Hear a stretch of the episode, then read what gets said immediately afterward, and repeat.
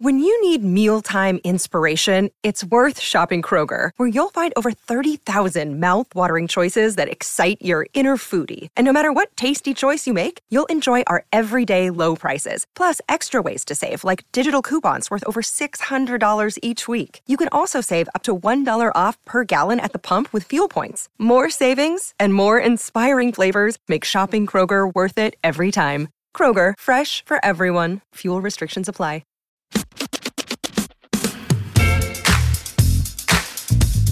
All right, welcome to Slammed, a Boston Celtics podcast. I'm Meghan Ottolini from WEEI, joined by Esteban Bustillos from GBH and Justin Turpin, our producer, also from WEEI and Audacy. And guys, we're in the we're in the same room In for the, flesh. first time. Don't say in the flesh. That sounds creepy. in the That's fair. studio. studio, We're you're in right. studio together, which is wonderful to see your faces. Esteban brought bagels. Yeah. if First you time. didn't see that, Justin. Oh, well, welcoming gift. Yeah, yeah. As a Audacy rookie, uh, I figured you know you have to to pay dues. So uh, so there you go. And also uh, a belated happy birthday gift to Justin. Uh, first time Justin and I are meeting in person. So this is a, a lovely a lovely occasion.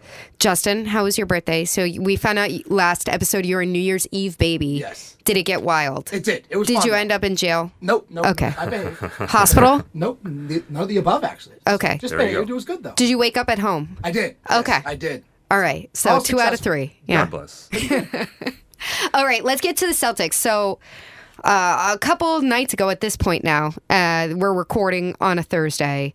OKC, what I would call a respectable loss for the Celtics. Yeah. Can we say that? I'm not saying moral victory, but I'm saying respectable loss. Although the third quarter was gross and indefensible. Yeah, yeah. Uh, it, it, respectable in the sense of, like you said, going down, being outscored 15 by 15 points in the third quarter, and then making it a game. Um, even though uh, you know Shai Gilgeous-Alexander, there was like, who stops him? Derrick White can't stop him. Jrue Holiday couldn't stop him. Um, so it, it was a, a great matchup, and I was like, you know. If we get this in the finals, this would be a lot of fun. Uh, but yeah, that third quarter was, was tough. So eventually, the coaching staff, I'll give Mazzulla credit, but we'll just say the coaching staff made the switch of having Jayson Tatum go on to SGA. And, it looked good. And it looked great. Yeah. And it opened up this, uh, I guess, Pandora's box to me about what Jayson Tatum's role might be at different times when we look months ahead to the playoffs. Right. Because we so often in the playoffs look to Jayson Tatum as is Tatum's box score going to reflect the leadership that he that we see on the floor from him? Is he scoring at the critical times? Is he swinging the game? Is he taking control of the game?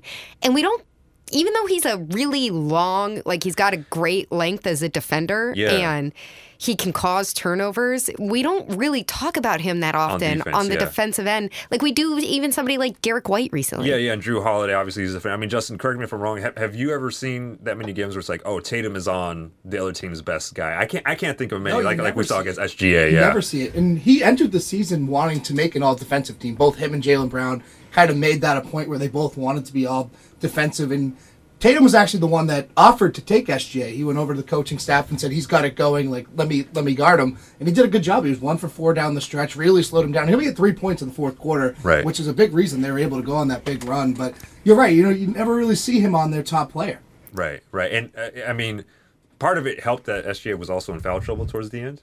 Um, but yeah, I, I- think it it will be interesting to see if like that's a if that's a strategy going forward. Um, but yeah, I, I the- looking at the game as a whole is also like they just had a bad night uh, leading in, in, up to that third. Um, you know, and that happens on, on the road in, in January. You know, When SGA is putting up that many points on you, I, and then you're trying to do the right things, you're trying to attack him when he's got four fouls and eh, you know force him to take some time on the bench or you're trying to say okay we're going to leave Josh Giddey open. We don't really care about him and then he's actually making threes.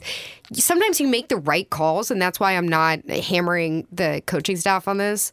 You make the right calls and it just still doesn't go your way. Yeah. Also, uh, not to harp too much on, on the Thunder, but is there anybody who's faster than SGA in the league right now? Like faster with the ball in his hands? it's a good call I, I Tyrese Maxey. That's the only one that comes to mind. yeah, I was just like, because it wasn't like he was just making incredible moves. I mean, he has some some good moves. Which like he was just blowing by guys like Jrue Holiday, you know, uh, uh, one of the league's best defenders, and he was just like just making a, a step. You, you couldn't uh, you couldn't stop it. I was. Um, yeah, it, it was it was pretty incredible to watch. Do you have any concern that Jrue has lost a step from where he was a couple seasons ago?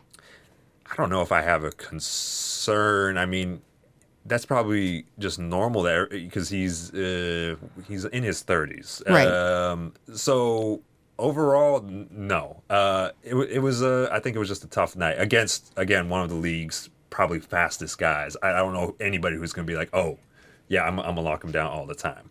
So, again, you said the 40 point third quarter uh, that OKC had, Yeah. pretty unacceptable under any circumstances. But I thought it was interesting because I, I wrote about this today on WEEI.com, but I started combing through the Celtics losses, and there aren't so many of them, so this wasn't incredibly Yeah. time consuming. Yeah, yeah, yeah. But basically, looking at the third quarters and seeing how they performed in those third quarters, and there's this very strong uh, commonality among all of their losses, except for one, and that's the Warriors game. Except for the Warriors game, which they lost, every all of the six other losses that they've had, they have lost the third quarter. And sometimes in not so bad fashion, when they played the Sixers and lost to the Sixers, they only lost the third quarter 20 to 17. So Yeah. they only got outscored by three points.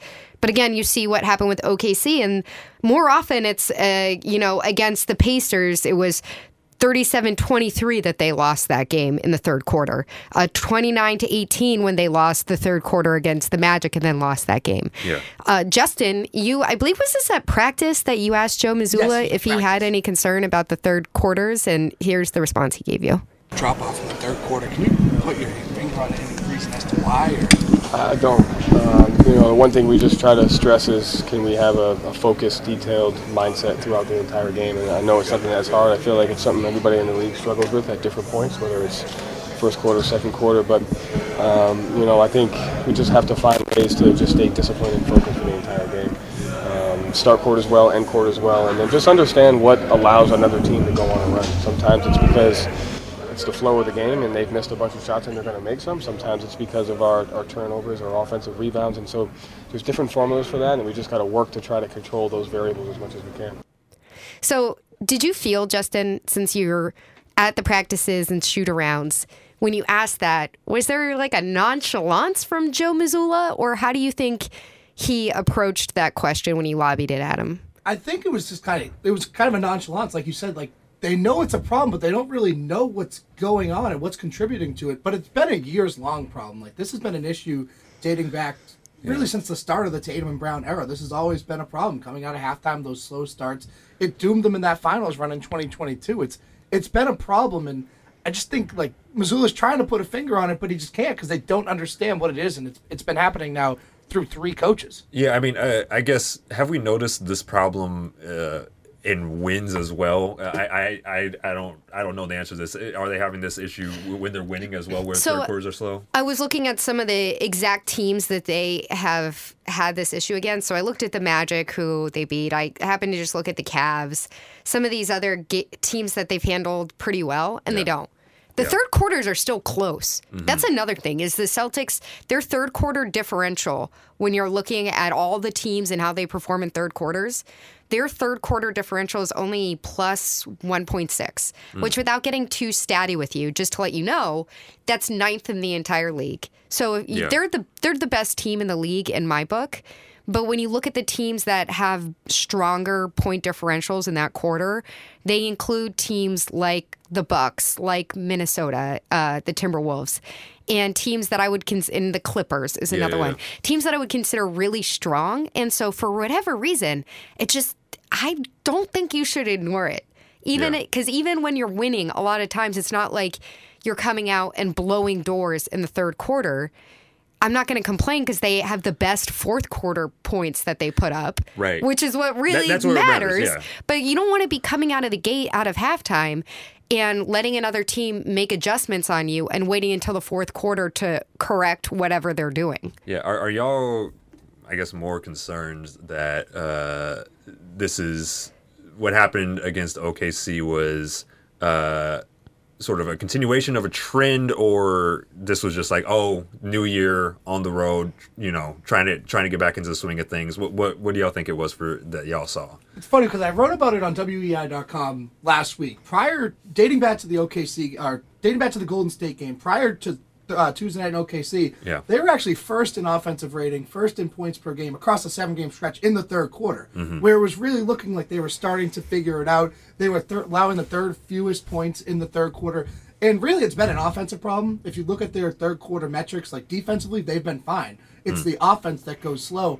And for that seven game stretch, they were averaging 36.6. That was league best. They were a 147.1 offensive rating, which is extremely efficient. So Yeah. they were really figuring it out across that seven game stretch. And then Tuesday night happened in Oklahoma, uh, in Oklahoma City, and it just kind of dropped off again. And again, Oklahoma City is a, a very strong team. Yeah. So I know that maybe they haven't been on the radar with some people like the Lakers always are, Yeah. or like the Bucks, Right, or right, any right. number of teams that you want to uh, single out, but they should be. Is Right. the point, and we'll talk more about that later. But Yeah. I, I just I wouldn't look at this as the same with the same critical eye that you might if they had lost even to the Magic or the Cavs or Right. the Bulls or someone like And again, that. like one of the best teams in the league on the road, you know, first game in the new year. So, uh, and uh, I guess you know, Wyc Grousbeck was on EEI earlier this week, I believe, and he, and he talked about sort of the the lulls that that teams have. I think we have some some audio uh, of that as well.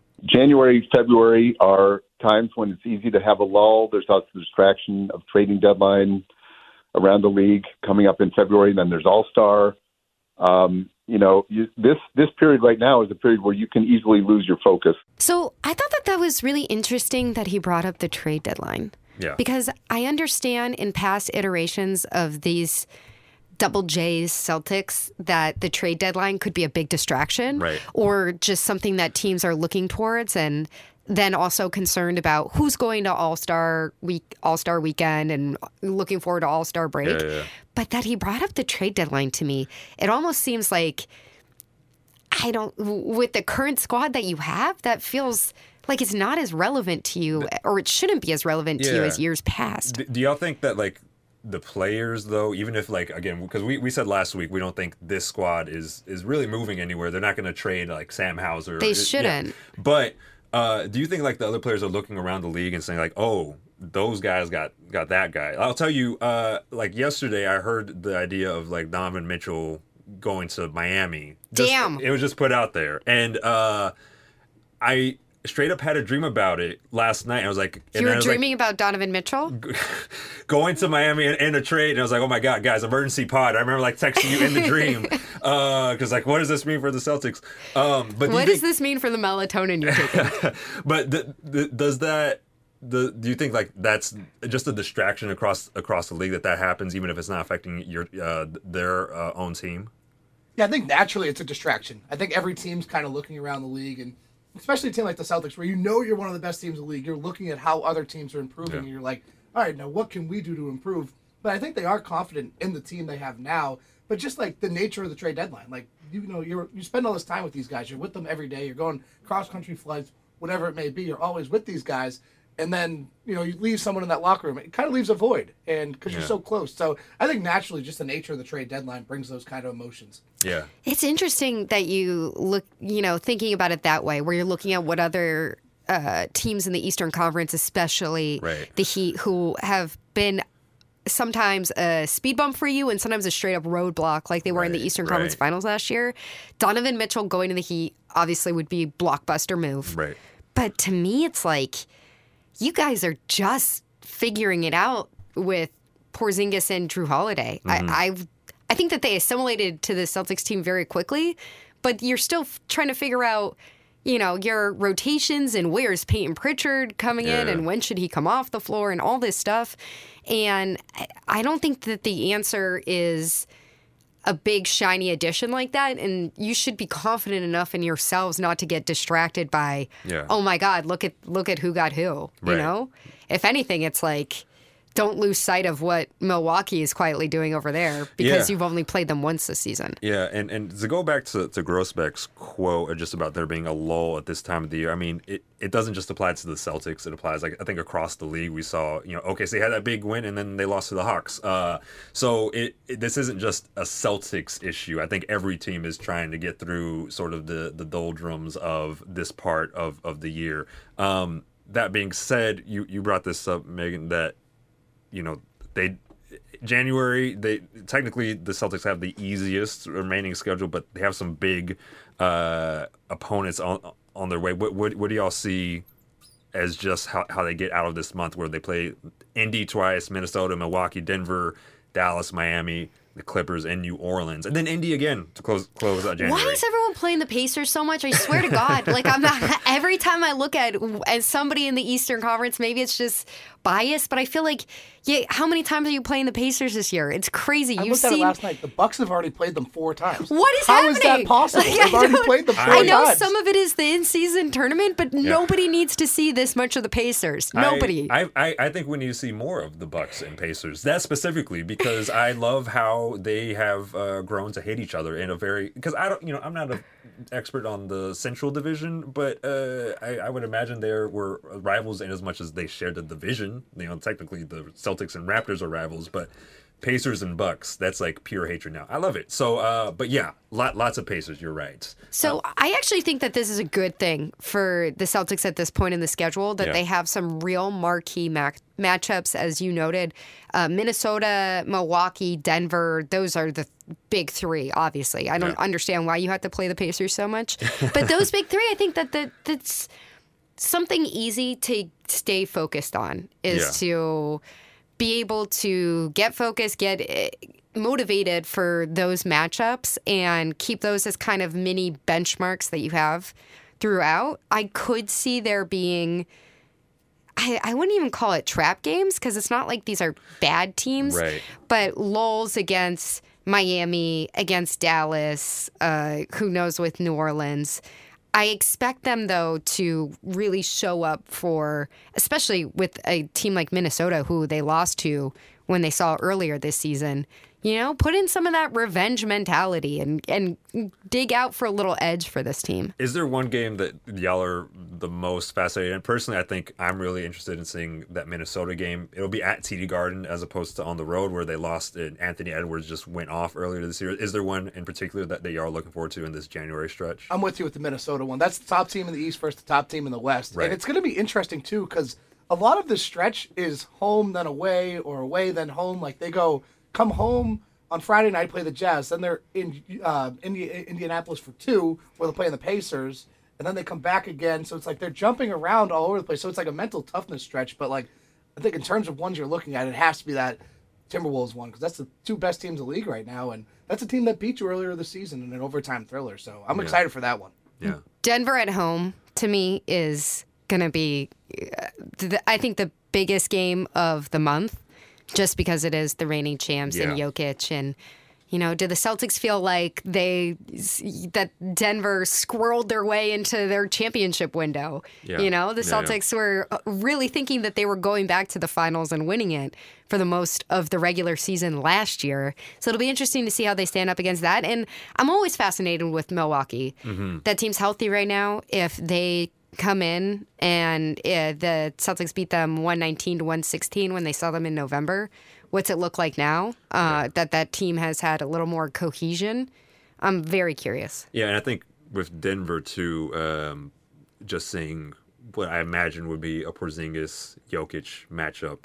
You know, I don't think anybody can guard Jokic, but just how how well can you try to stop him, and what would that translate like uh, in a potential postseason uh, meeting between those two? And not to get ahead of the calendar, when we talk about the lull that comes with this time of the year where it feels like the playoffs are so far away, I do just have more concern about who this team turns into after the All Star break. Yeah. Because at times that's been when it starts getting really funky. Like last year, where they dropped a bunch of games last year right after the All Star. break. And it, okay, do you solve that by no longer having Marcus Smart and Grant Williams on the team? Was was it just a personality clash at times, Yeah. or is there something else about these guys not having I don't know, the focus to get through February and March intact. Yeah. I, before we move on, I, I, I think I I meant to mention this last episode, but this team is on pace to be above 60 wins. I think around 65. Do, do y'all see? Is that? Do y'all see them hitting that mark?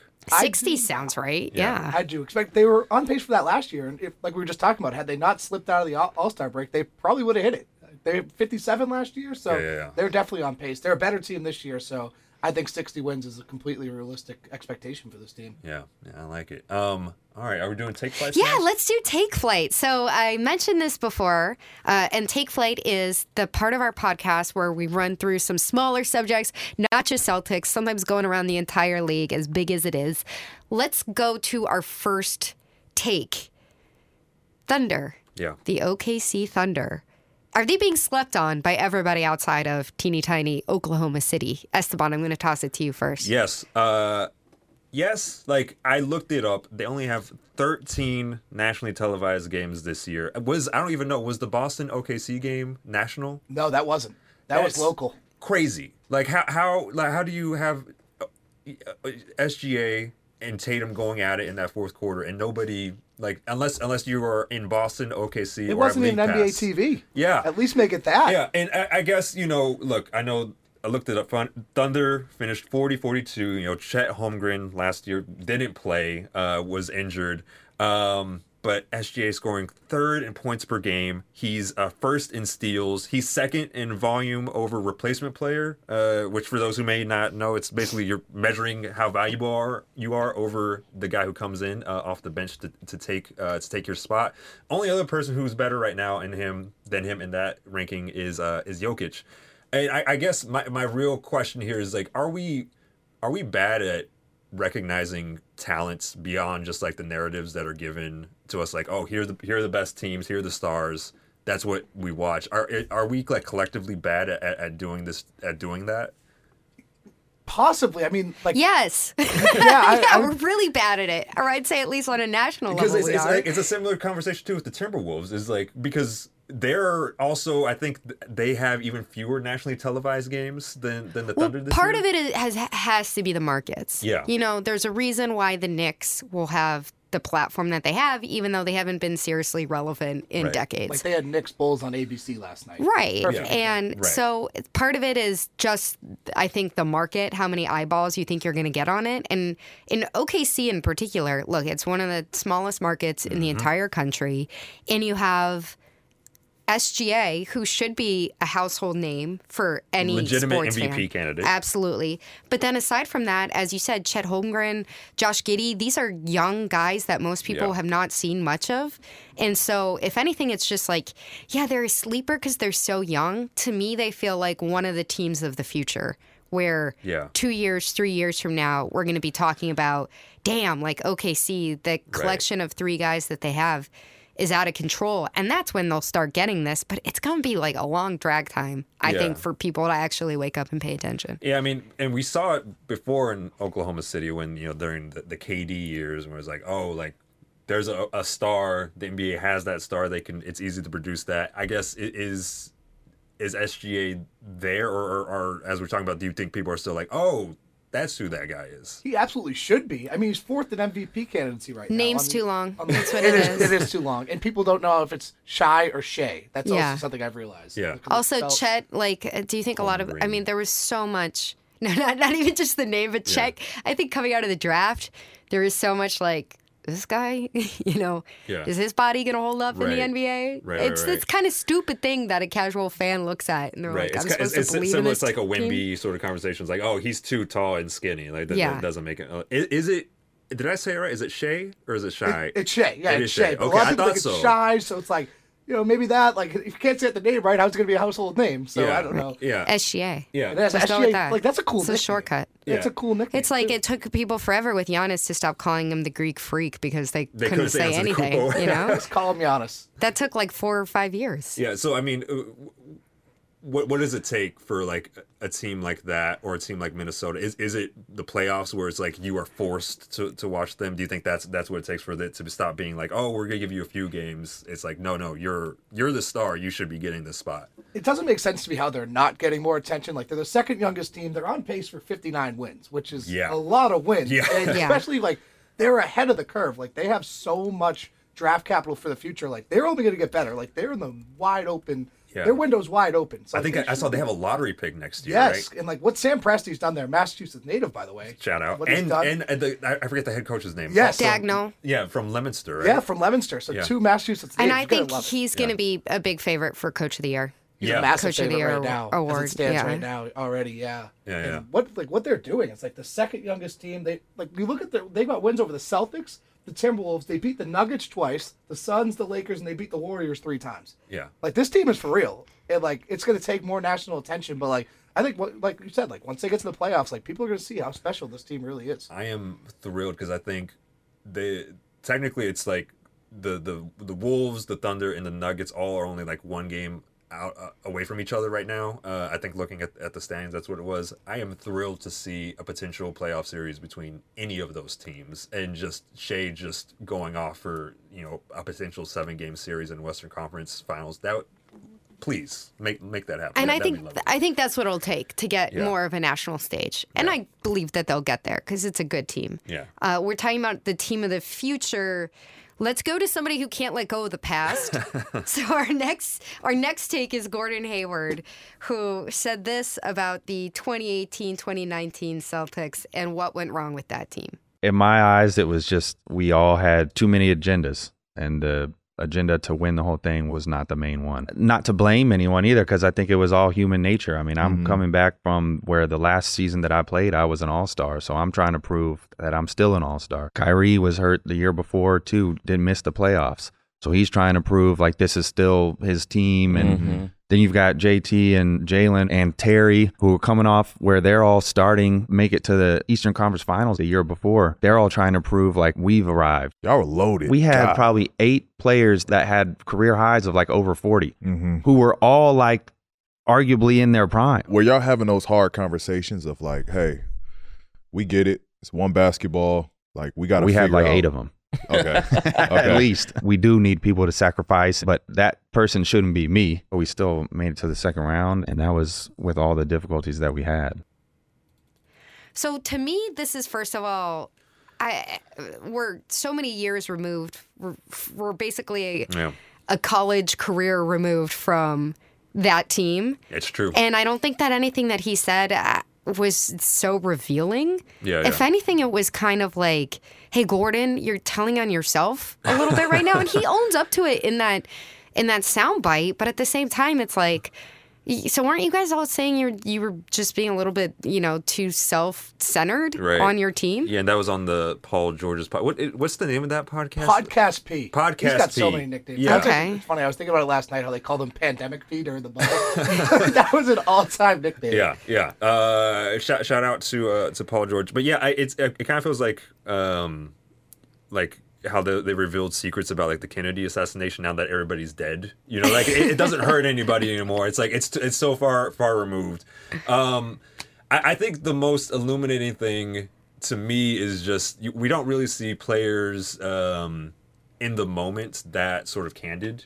Uh, especially about like just the reality of that so much of what makes a team successful isn't what happens on the court or the field it's about like hey can you get along with your coworkers can can you all come together and try to put these massive egos that you need to be a professional athlete aside to do this thing. Um, yeah I, I thought that was probably the most interesting thing. It was just sort, sort of revealing you know the face under the mask. It was like yeah these guys like they, they're people and uh, sometimes that's the biggest thing uh, that gets in the way of success. I think for me, the biggest thing to take away from it is smartly how, and some of it is just luck and timing, but smartly how Brad Stevens has mostly avoided that kind of scenario in terms of contracts and what he structured with this current Celtics team. yeah So that was a team that had championship aspirations, which Mm-hmm. looking back on it now feels impossible because Yeah. you're like, that team was so dysfunctional.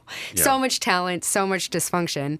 But you had guys like Terry Rozier playing for a contract. You had multiple guys playing for some iteration of a contract. Right. And then you had somebody like Gordon Hayward who was coming back from a serious injury and trying to cement himself still as a star in the league. Yeah. You look at where this team is, you got Jayson Tatum and Jaylen Brown bas- basically both tied up in their money. Right. Like they they bo- they basically have their money set.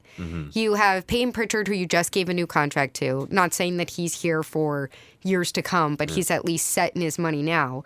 Basically, the only and Porzingis and Jrue Holiday, who just added, the only X factor in terms of is this per could this person be uh, discontent on your team is Derrick White, and Derrick White might be the nicest guy in the entire NBA. so, fair. so a part of me is like, are you guys taking advantage of Derrick White's niceness?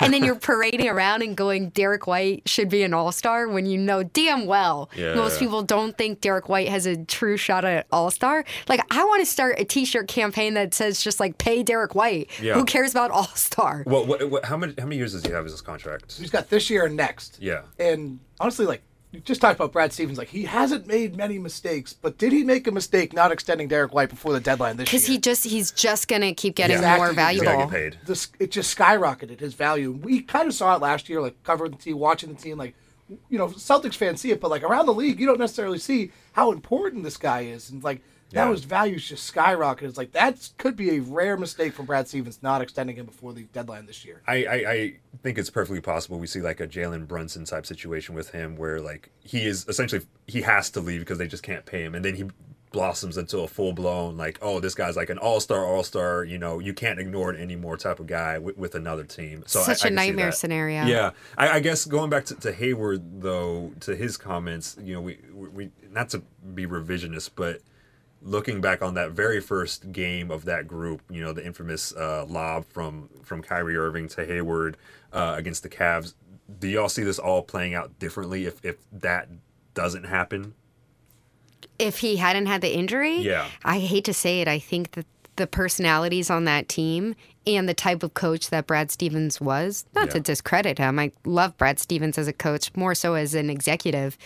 I don't think that it, it just wasn't the right combination. Right. It's to me, it's the ultimate uh, case of you can't fantasy compile an NBA team. There has to be a chemistry, and the chemistry doesn't just come from talent playing with talent and appreciating each other.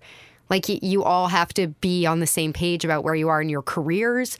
Not to go back to what everybody goes back to, but that's why I think the big three in the 2008 team worked so well is because all of those guys had been around the block, minus Rondo, who was kind of the little brother in that scenario and had a different skill set, and they were all ready to win. They were all, it's time to, you know, go out there and get a ring, and that's why that worked so immediately to me. You need guys on the same page, and those guys were just all over the map. Yeah, yeah, and uh, I, again, I think it's so much just about how how we, we, we talk about talent, we talk about you know draft picks, etc. At the end of the day, it's like can can these guys all get along? And that's uh that's probably like the hardest thing to do is is is make all of these superstars. Do you uh, think work- these work guys together. can all get along? They seem to. I mean, they seem like they like the the in San Antonio the the chance of uh, White's an All Star and everybody clapping in unison. Like the vibes are immaculate with with this team, uh, and and that I mean that just shows, and that's that's what you that's what you want out of a out of a true title contender. Okay, I can tell you're chomping at the bit to talk about San Antonio. so you wanted to put this in take flight. Yes. That Derrick White may be the best player besides Kawhi to come out of San Antonio. Yes, that is my uh, hot take of of uh, of this thir- of this take flight. Uh, yeah, look, uh, we we Gregg Popovich he talked he talked about after the game just how much uh, Derrick White improved uh, from his time beginning in the league to where he is now, and, and we have that sound here. time here was. What what have you thought kind of about these next steps he seems to have taken, particularly this year? my, I just couldn't be more proud of a player. Uh, you know, when he first came, um, I, I don't think he believed he belonged in the NBA. Uh, and to watch him develop, you know, through the years here, starting with the G League and uh, playing with us, and then starting for us, and then taking more steps uh, in Boston has just been a thrill to watch. Uh, he's, you know, he's one of the greatest guys ever, and his confidence has just exploded. So it, has been a, a, process. I don't know. He's been in the league now. I don't know, six, seven years. I'm, I'm not sure anymore. Uh, but uh, he's a he's a great story in starting out uh, at the bottom and believing in, in himself and doing the work necessary to get where he is now. So, uh, just thrilled for him. What was the key to kind of helping with that belief? Like you said, obviously his confidence right now is as high as it's been. What was the key while he was here to getting him to believe in himself? Uh, just gaining the confidence. You know, that's that's what it was all about, and and the minutes, and you know, supporting him and playing him and uh, making sure he knew he was on the right track all the time and, and doing well. Uh, and he, he had a natural affinity and understanding of the game, IQ wise, that I don't think he knew about himself. You know, I mean, he's an innately good passer, for instance, and you could see it immediately, but he didn't even think of himself that way. Uh, he he was too humble, I guess, to start out, and now he's figured it out. Look, uh, we're seeing it now. Um, a guy who, like, even if if there may be disagreement on if he's if he's an all star. Just the fact that he's in that conversation uh, shows a, a, guy who was playing with Division two ball, making all the way to the NBA. Uh, yeah, I I can't think of many of the people who've come out of that San Antonio system because usually like if you think of Spurs, they stay Spurs, and the Kawhi situation was kind of weird, and you know, and that that played out the way just it did. Just a little weird, just a, li- a little strange. Uh, but yeah, I, like much with Kawhi. Yeah, uh, but no, I think it to to see the the the the the talent that that organization has produced um, and sent out. Uh, I, yeah, White, it, what what he's done, it, it's incredible, and uh, and the Celtics are you, really, I think uh, they should they should uh, give San Antonio a ring if, if they win. Just a, a piece, a, a diamond of the ring. I, I remember when, uh, it, first of all, that's very generous of you to give back to San Antonio. Well, I remember the first game that Derrick White came into, and I thought that he kind of fit into that Celtics system immediately. Yeah. And then was shoved down the depth chart a little bit. Yeah, yeah, yeah. Shoved down the bench a little bit. And obviously, Marcus Smart was taking a lot of the time that maybe Derrick White would have had on otherwise. Mm-hmm. And I can't say that I hated that move because right. I love my, Marcus Smart. And at the time, I felt like for the most part, it was the right thing. But at the same time, I, I look at it and I go, why is it so hard for everybody to accept that what Derrick White does is sustainable. Yeah. Anytime that we talk about Derrick White, we say, well, he has these numbers. I think about last year during that stretch around this time of year when Marcus Smart was out with injury and Derrick White was Eastern Conference Player of the Week and was on this incredible tear. And everybody, we had Scal on our show at the time saying, well, yeah, Derrick White's doing this now, but can he do this for a season? And it's like yes. he continues. Yeah. At what point has he shown you that he can't, that he doesn't do it? Uh, most of the time, he's a more consistent player than anything else. Yeah. And so, when is he going to get paid? When are we going to accept this? When it, when are we just going to say, okay, this is who Derrick White is. Just because he came out of G League doesn't mean yeah. that he can't be this now. Yeah, and I, I, guess this sort of goes back to my, my question earlier about are we bad at recognizing talent? Is the NBA like how hard is it? So you're calling Derrick White goes to OKC in two years, and that's one of the best teams he, in the he entire goes to league. San Antonio, pairs oh. up with oh. Wemby, and then there we go. he he he makes a, a return in San Antonio. But I mean, how, how difficult like how difficult is it to find like these guys who if, if he's in some other other place, maybe he he if he like gets drafted by the Lakers, maybe he never becomes the player he is, if, or if he goes like to the Knicks or whatever. I mean, how difficult is it? Do y'all think to to foster talent in a league where it's so much like, hey, we need to win right right now? Well, to develop, really, Yeah. right? We're talking about development, Right. I think it's impressive that he's been able to do it here on a team that's been championship focused for the last three seasons. Yeah, I, I mean, it, I, I just I just wonder like how many other Derrick Whites are out there. They just never got the shot to do that, you know, and they just get pushed down the bench. Is there someone you have in mind in particular? I can't think of one off the top of my head, but that's probably why because Yeah. you- we don't see them and, and we just don't know. Like it, I'm I'm sure there's a lot of other players who have maybe the talent, skill set, body type of Derek White, but they just don't get that shot. Um, and so it's it's it's a kind of incredible that that it's happened, but uh, you know, it's obviously paying dividends for, for the Celtics. Yeah, and he did get an extension in San Antonio, so they did see something. It's like it's not like it was just kind of when he came to Boston. It, it's certainly he's developed a lot since he came to Boston, but he signed what I think it was like a four-year, seventy-five million dollar deal. Like that's a pretty good deal for considering like he was a younger player in the league, and on a, at the time the Spurs were kind of rebuilding a little Right. bit at that time, so he got that deal. And it's like they saw something, and like yes, his development in Boston has been significant, and it's it's shown that like he is this type of player and it is wicked sustainable. But you know, in terms of the development, like it started in San Antonio and they saw something. So So, are, is this your roundabout way of crediting Pop for all of Derrick White's success? Yeah, I mean, don't, don't, don't y'all remember like the the nickname for the Celtics for a little? I was like, oh, they're the Spurs of the East. Uh, do, do y'all remember that a few years ago? Like the, that that was sort of put out there. Was like, this like a Twitter nickname? I think yeah, it was Okay. it was it was it was out about there. So yeah, those are uh, the Brad Stevens. yeah, yeah, Brad, the Brad Stevens era Celtics Spurs of the East. So yeah, uh, it, and now they got one of the as, as I said, I think the only other guy who's come out of the system better is is Kawhi. So yeah, uh, Spurs of the East back in, in full effect for for the Celtics. I say. I'm always curious. How do you think Tatum would have done in that system? in with in San Antonio. Yeah. I think he would have been successful anywhere. That that's uh please don't like that that's that's uh that that's a daydream for all of San Antonio Twitter of of uh, of Tatum on on the Spurs. Um He just reads when we talk about the Celtics being the Spurs of the East. Tatum reads to me as the perfect Spur, like perfect. yeah, like Just, just, like let me work in this system. he is he I'm gonna is- give it up to the coach. He is very Tim Duncan esque. Just Exactly. like not ever. I I don't know if I've ever seen him be like too excited about anything off the court. Like he's just very like, "Hi, here's my quote. Okay, thank you." And that's like Tim a Tim Duncan who could uh who could dribble and shoot from the outside.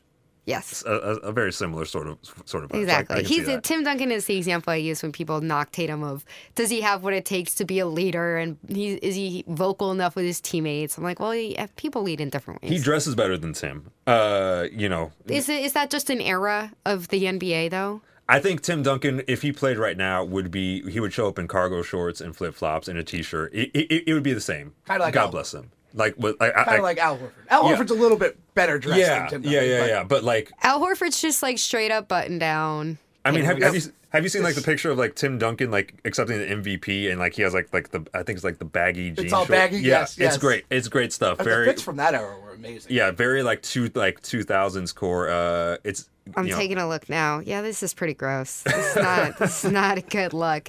And, and uh, I'm sorry, it's turned into a Derrick White appreciation pod. But just watching the pregame shows, Derrick White strolling in is always just in like the basic gray Nike.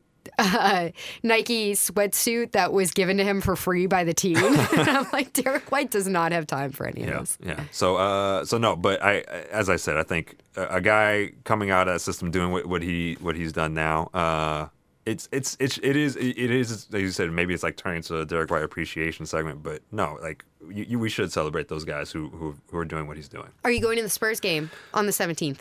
It's too much money, um, and I don't feel comfortable getting a press pass because I would not be. sell that to your editor. Yeah, I, I would be.